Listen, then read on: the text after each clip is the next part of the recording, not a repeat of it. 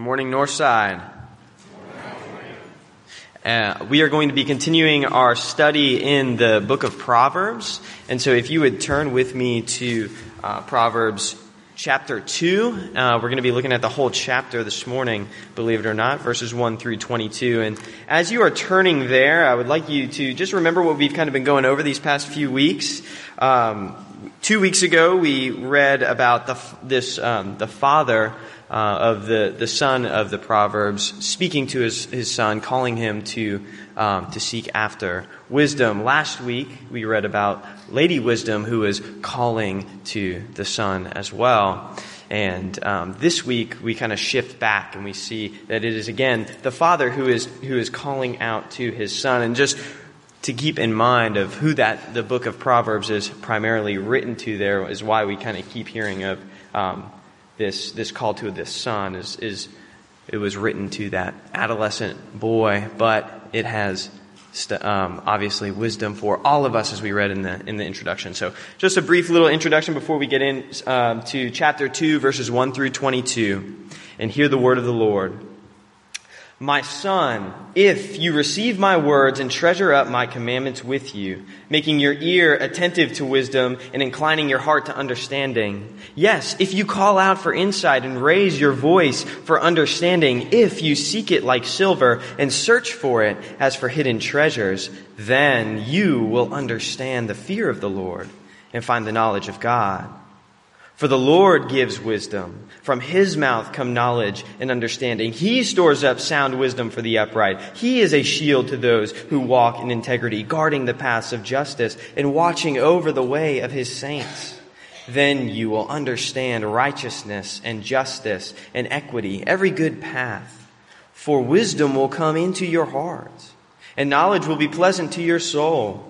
Discretion will watch over you. Understanding will guard you, delivering you from the way of evil, from men of perverted speech, who forsake the paths of uprightness to walk in the ways of darkness, who rejoice in doing evil and delight in the perverseness of evil, men whose paths are crooked and who are devious in their ways.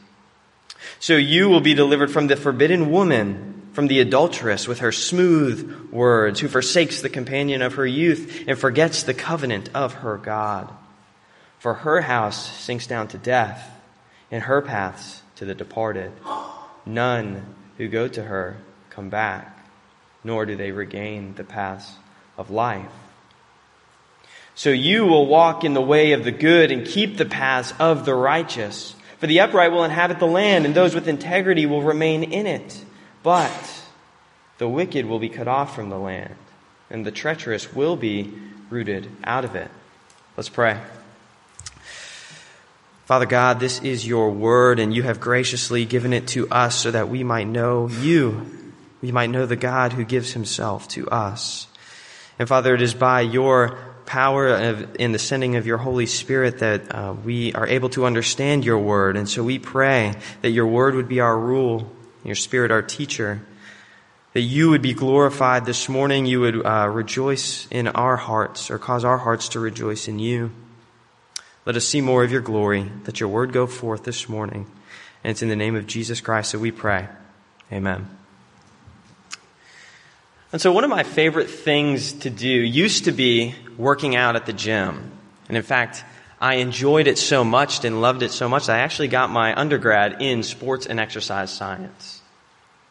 But to be honest with you guys, one of the reasons, or the only reason actually why I worked out at the gym was because that I believed if I put in all this hard work, it would get me a wife.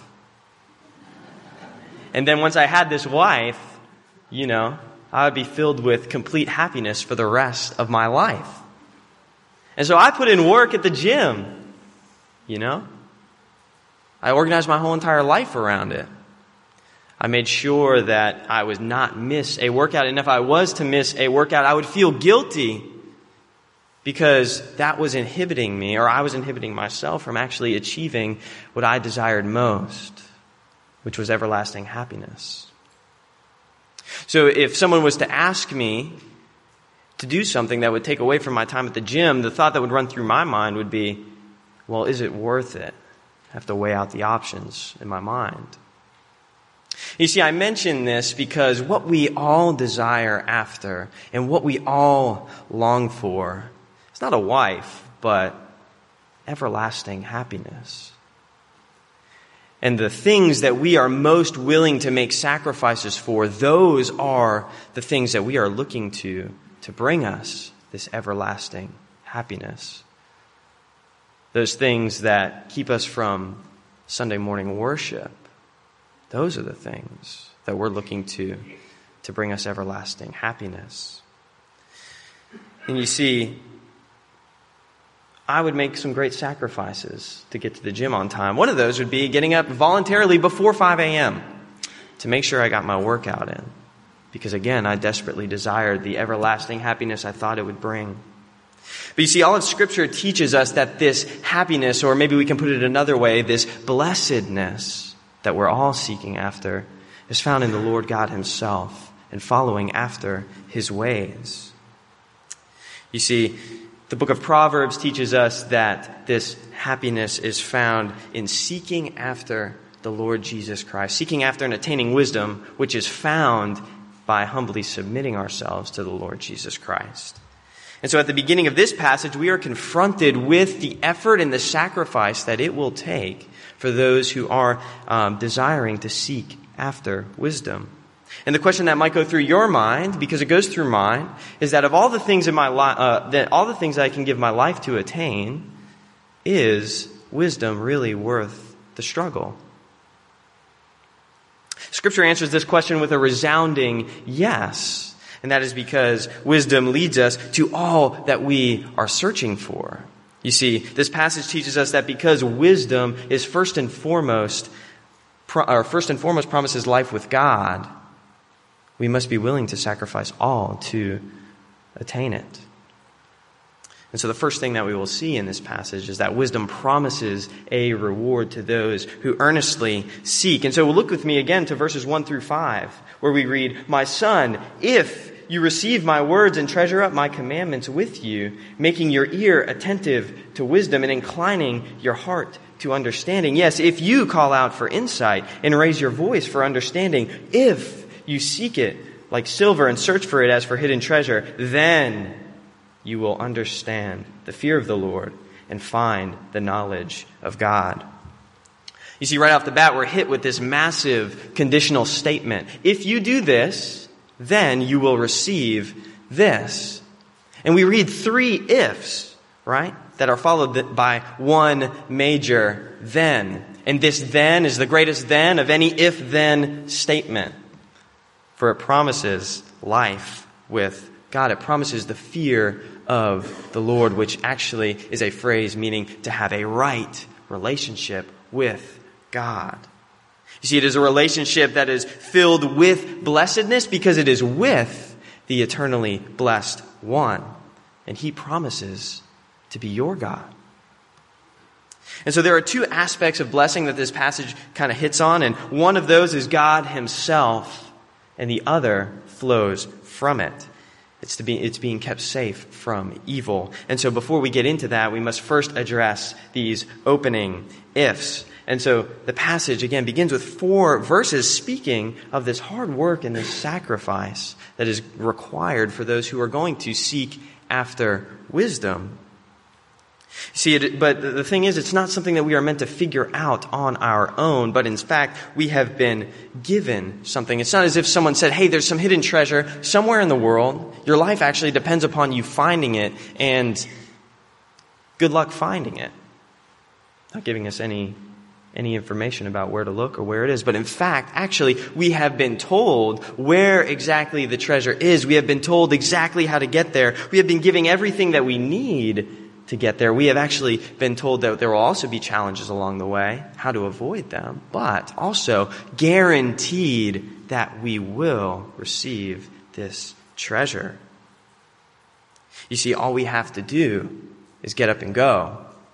Or to put it another way, all we have to do is trust that it is worth it. And then we must take action because you see, action and trust, they go hand in hand. So, in other words, it's not enough to just greatly desire after wisdom or this hidden treasure. You must actually get up and actively seek it. You see? And that's what we're reading here in these first four verses. The Father is calling again to His Son with urgency. He says, Seek after the ways of wisdom that I have taught you. It's not simply enough just to listen. There must be a desire for it. We see that in verse 2. But a desire is not enough. You see, you must take action. We see that in verse 3.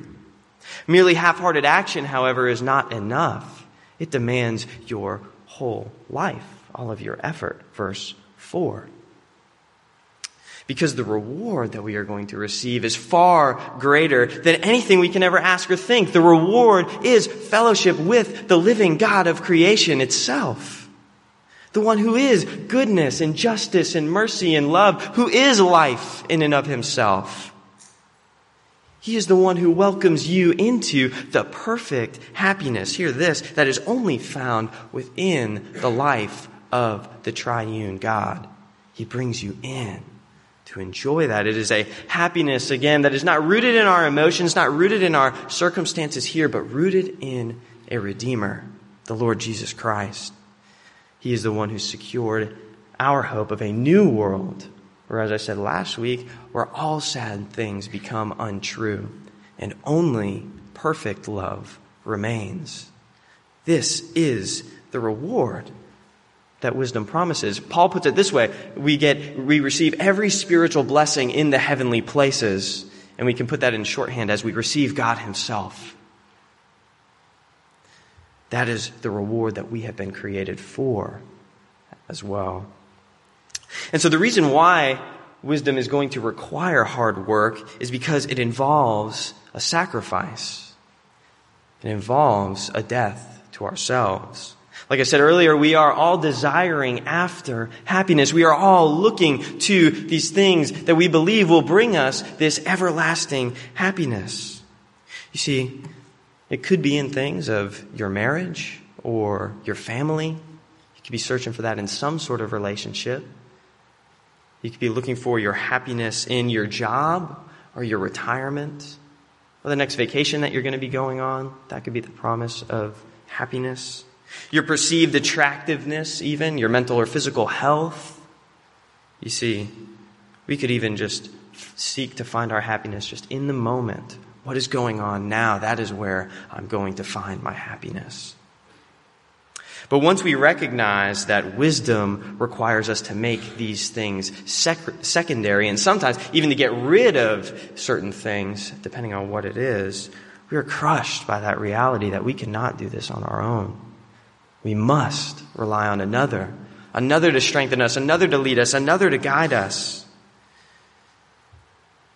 And that the reason for that is because we believe that these things hold that key to what we desire most.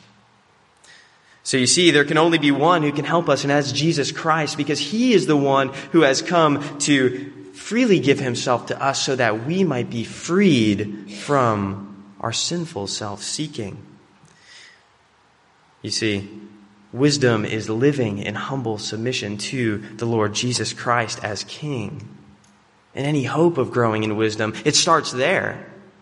Because the source and foundation of wisdom is fear of the Lord.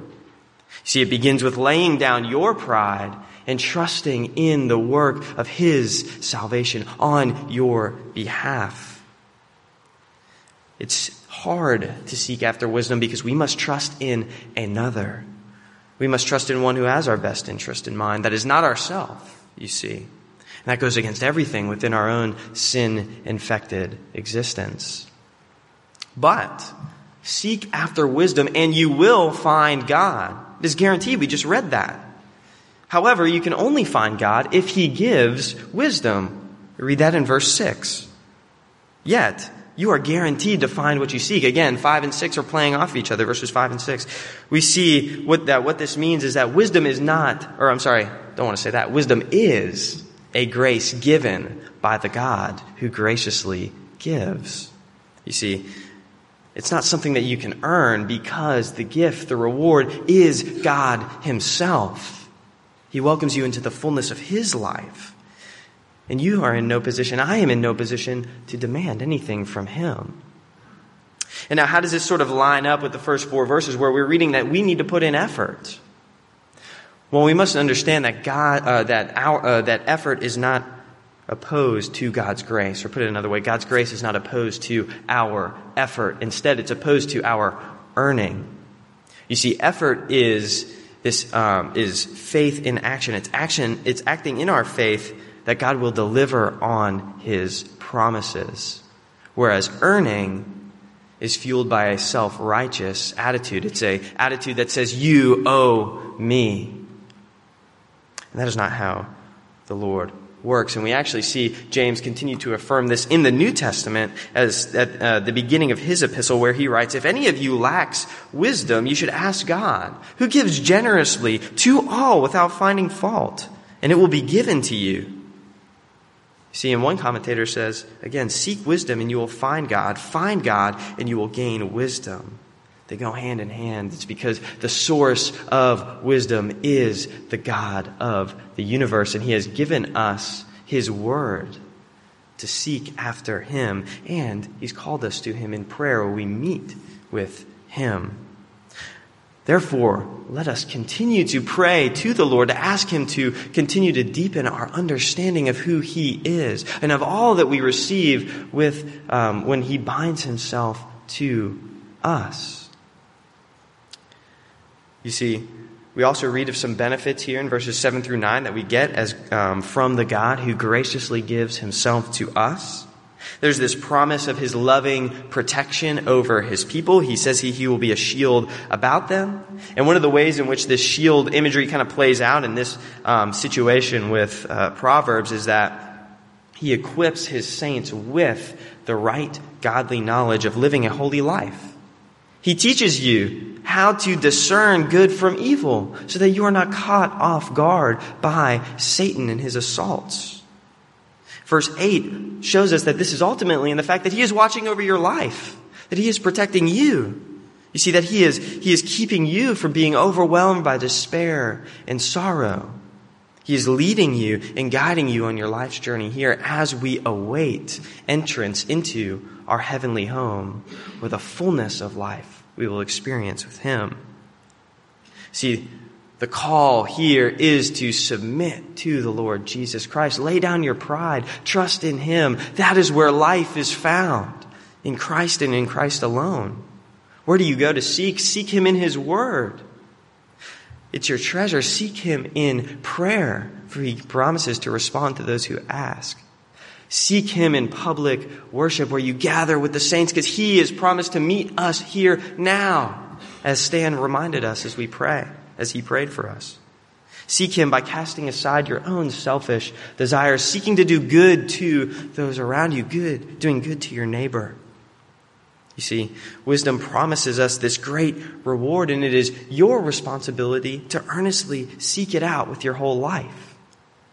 For in seeking wisdom, you will, it's guaranteed, find the God who graciously gives himself to you. It is from this relationship with God that all blessings flow. And we see in the next section of this passage that another promise flows from wisdom, and it's specifically that wisdom promises deliverance from present evils. Wisdom promises deliverance from present evils. And so if you look to verse 9, we actually encounter another then statement. And this kind of flows again from the first, from verse, uh, verse 5, and it expands more on what it means to have the Lord as our God. And so look with me again to verses 9 through 11. I'll read them quickly. Then you will understand righteousness and justice and equity, every good path. For wisdom will come into your heart, and knowledge will be pleasant to your soul. Discretion will watch over you, and understanding will guard you. You see, I'm convinced here that these verses are speaking of the role of the Holy Spirit in our lives. And the reason why is because commentators, as I was you know, studying, they were pointing out that these words, righteousness, justice, and equity, are speaking of having a renewed moral understanding.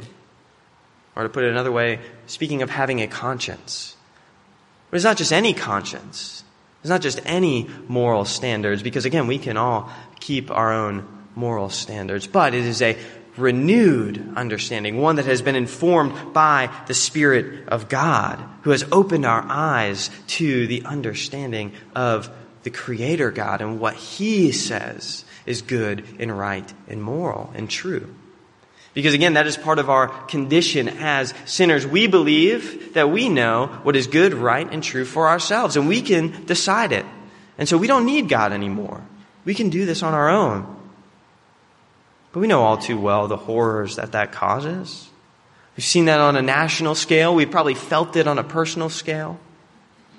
You know, there was a point in history, and it's even still today, where people, or it's considered not immoral to treat people who are of a different race, a different ethnicity, a different culture as less than human.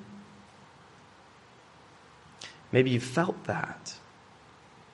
But there's also maybe been a period in your life where you thought it was not immoral to treat others as an object that you could manipulate for your own satisfaction in whatever way possible.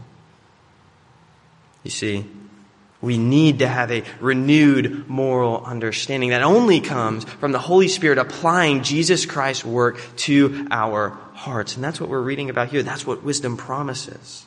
And so it is only through the Holy Spirit that we can regain this. We read in verse 9 that wisdom will come into, I'm sorry, in verse 10, that wisdom will come into your heart and knowledge will be pleasant to your souls. Think about that. What we're seeing here is this focus on a renewed inner life, or maybe we can put it another way as a heart change that occurs from the good gift of wisdom.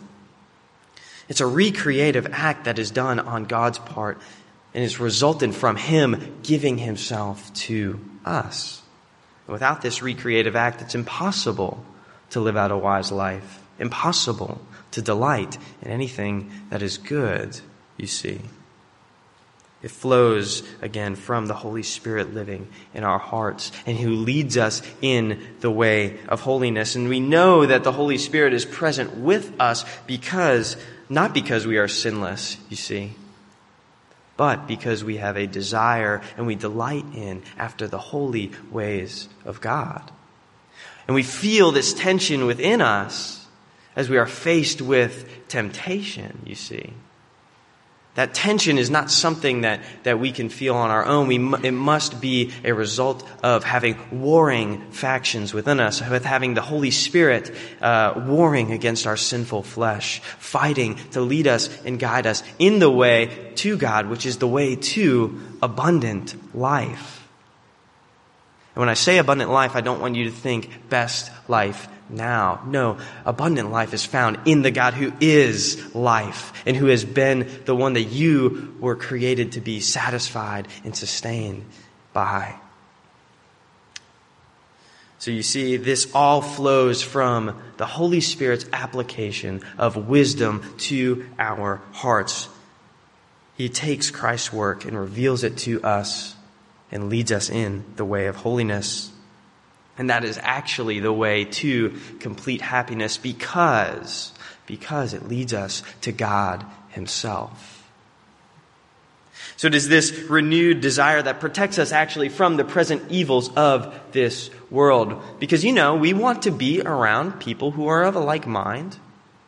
That's who our friends are, you know. Typically, most of the time, they are people who are like us.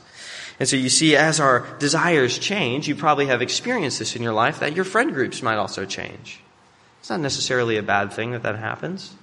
But what we see is that as we are renewed by the Holy Spirit, the more and more we want to be around others who have been renewed by Him as well. You see, the same Spirit that is alive within me is the same Spirit that's alive within you, that is alive within any who professes Christ, any who is a Christian, and we want to be around and enjoy the fellowship that is found there.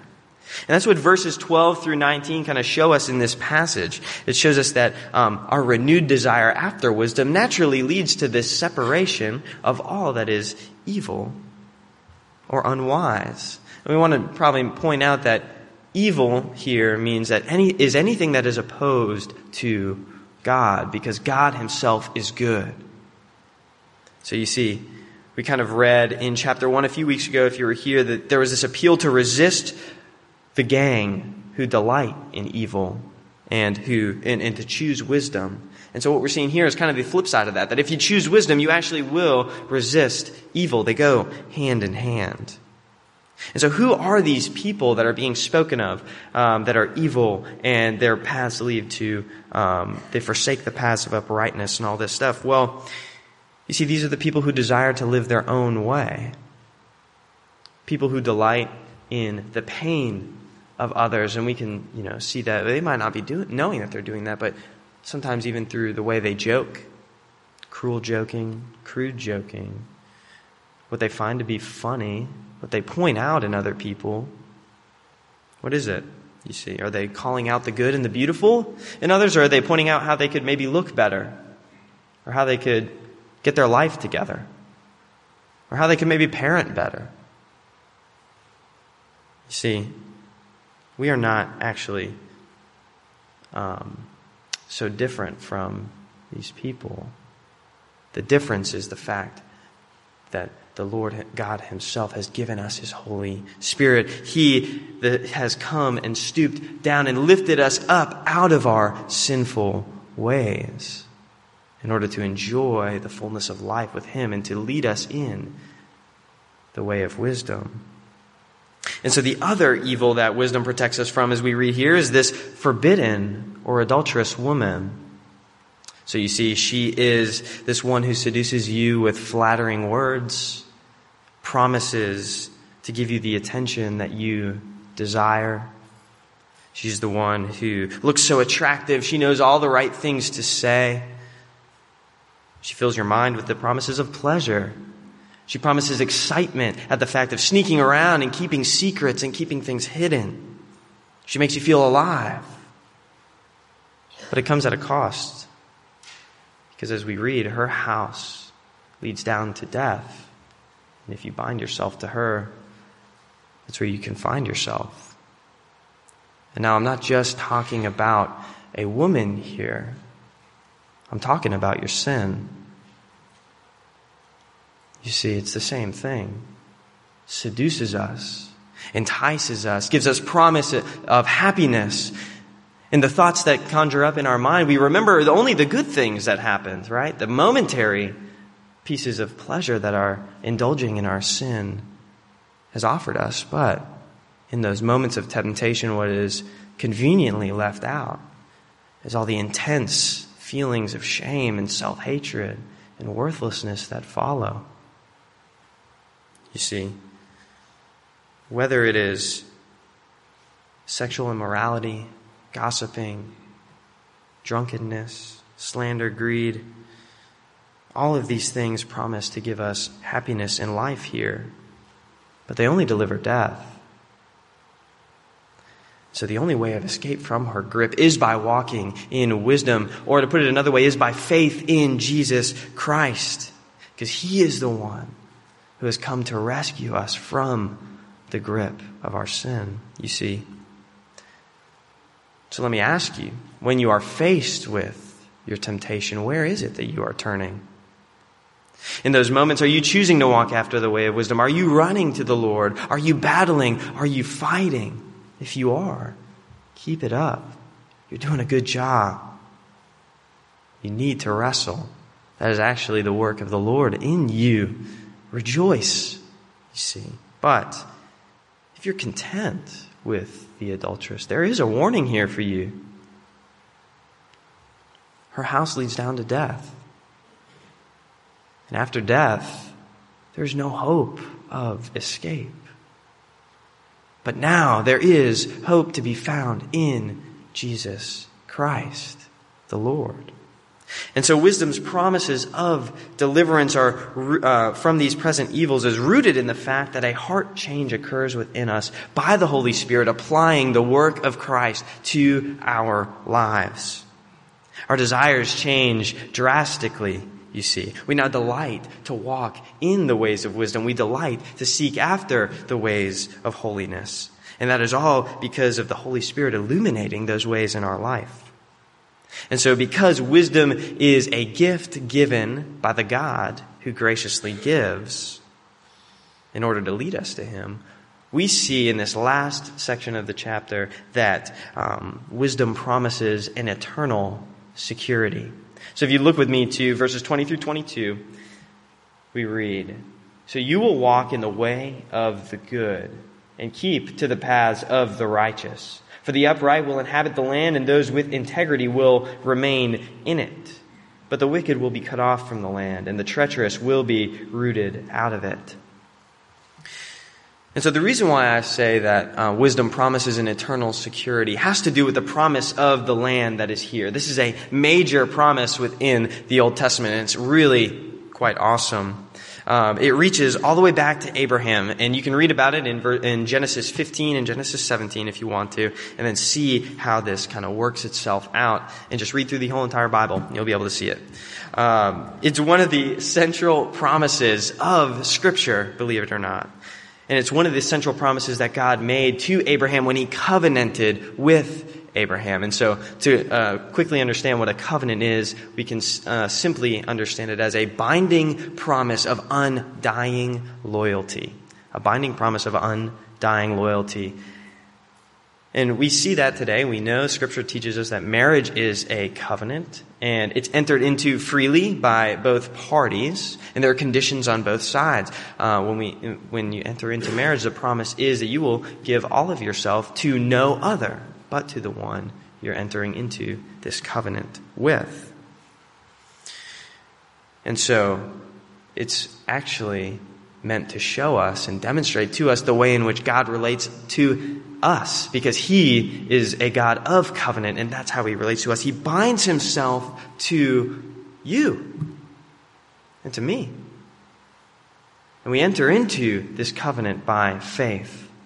And so, what does that really have to do with Abraham and the land and all this stuff? Well, it's actually important to see that when God binds himself to Abraham, he gives him three specific promises. One is that he promises to give him an offspring, a child. He promises that he will be Abraham's God and the God of all of Abraham's children. And two, and three, sorry, he promises that they will receive, uh, he will give them the land of Canaan as an everlasting possession. And as this promise continues to unfold throughout the biblical story, we see that the land is this promised place of rest and peace and blessing. You see, it is the place where God and man will dwell, will live together again. It's meant to represent, you see, going back to the garden. And so, the way in which Abraham entered into this covenant was he trusted he um, in God's promises, or he was justified by his faith. And so God continues to display this promise throughout um, history. This is a promise that also God gives to Moses when he redeems Israel out of Egypt and he enters into a covenant with them. It's the same thing, you see. It's just actually further expanded. And then God gives the law and we, and he gives that for the reason so that the people will remain with him and enjoy abundant life in the land with God Himself. And so, those who lived by faith, these were the ones who were termed, uh, they, they trusted in His laws and in His promises, and they were termed upright, faithful, um, having integrity, and those are the words that we read here in verses 21, uh, in verse 21.